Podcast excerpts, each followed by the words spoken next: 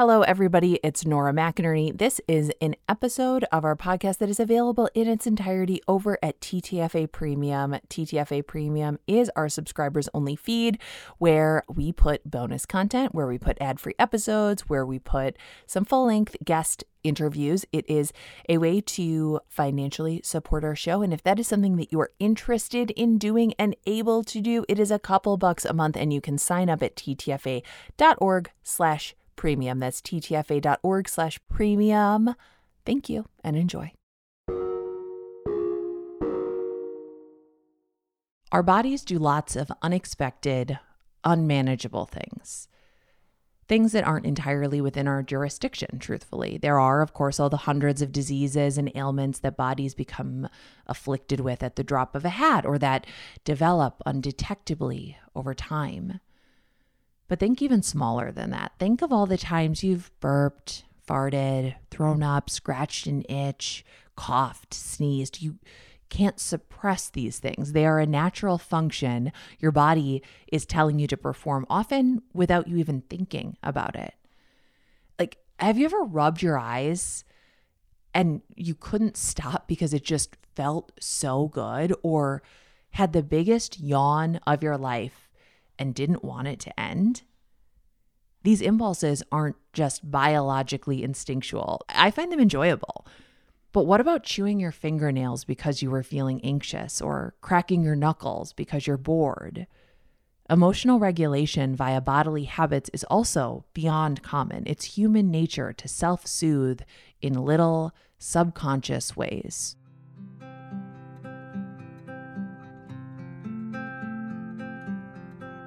I'm Nora McInerney, and this is TTFA Premium. For people with trichotillomania, oh my gosh, that's hard to say. We're so we're going to say trich for short.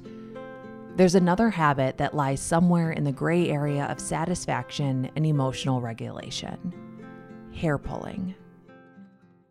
You know, I was 10 years old and I started pulling out my eyebrows and it went very rapidly you know it just i started to pull and i was like hmm this is interesting and you know if you speak to someone with trich it kind of gives an itching sensation almost like how a mosquito bite feels you want to keep scratching it until it like bleeds. Barbara's hair loss quickly went from a little to a lot.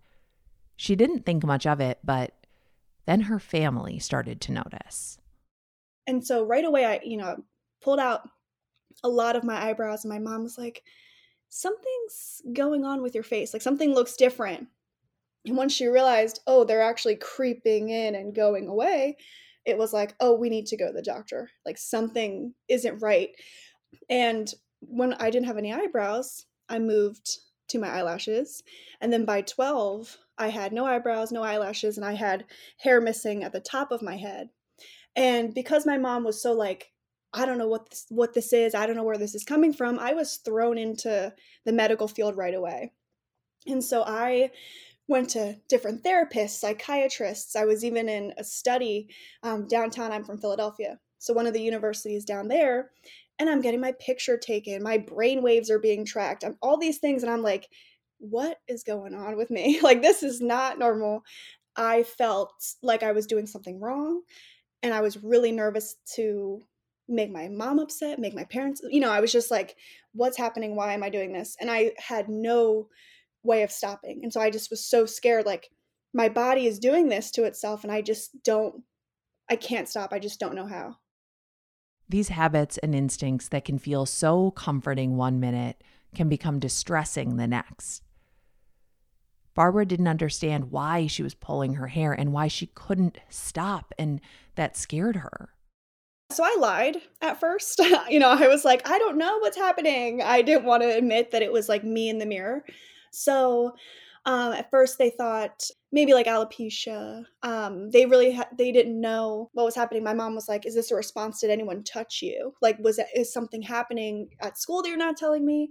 Um, and so a few therapists knew what trichotillomania was. They were able to kind of get that diagnosis for me.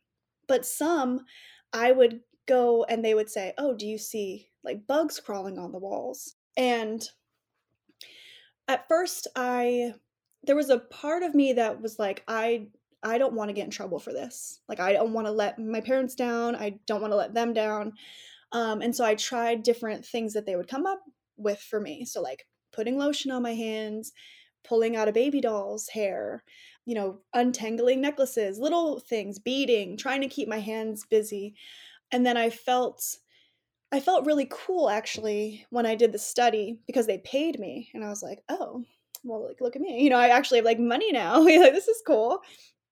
Um and I felt like because I was so young at the time that they were super loving and like didn't they didn't want me to feel like a like a lab rat. You know, like you know, like a guinea pig. They didn't want me to feel that way, even though like I knew I was. Like you know, they would ask me all these questions and take pictures of um, where I pulled, but they were really loving and they tried um, cognitive behavioral therapy with me, and um, that was a lot of the similar things of like the beading, um, you know, snapping a rubber band, things like that, and it it it would help for a little, but it wouldn't really help often.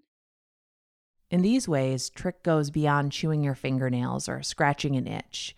It's not about willpower, it's a compulsion that your brain can't help but make you fulfill. And for Barbara, there are a lot of things that can trigger it. If I'm feeling anything too much, I've noticed I've pulled when I'm really, really happy, really, really nervous, really, really sad. Anytime I'm feeling too much, I my trich is kind of a way to get me back to my equilibrium. And so I hyperfixate on pulling. Um, and I have a little ritual and a lot of people with trich actually do this too where you know you'll you'll find a hair that doesn't match. So it might be curly it might be really really thin um, and in your brain it's just like this has to go. Like this isn't it's not supposed to be here. This is unique. Let's take this out. So i'll pull it out and then i look at the root. Like i always there's something about like looking at it. We always do that. I'll look at the root at it, root, and I rub it across my lips. And some people do eat their hair or their eyelashes. I'm I'm not one of those people. And some people will bite the root off too, but I just like remove it like this. So I rub it across my lips, remove it, and I toss it.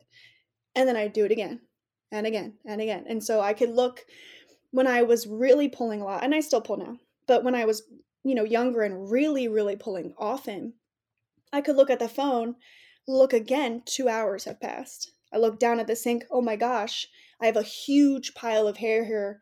Oh no. And that's where like the cycle of like, you know, self loathing comes in and you're insecure and you're like, what am I doing to myself? That's all that negative self talk comes into play right after. Because during, I like it. I like how it feels. It makes me feel good.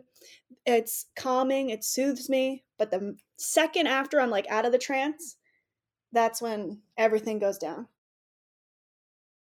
Thanks for listening to this preview of TTFA Premium. If you like what you heard, if you want more, if you want to support our show financially and you're able to do so, you can head over to ttfa.org slash premium for access to all this and more. It's a couple bucks a month. If you're able to do it, we appreciate it. If you can't, I still appreciate you, truly. So that's ttfa.org slash premium. See you there.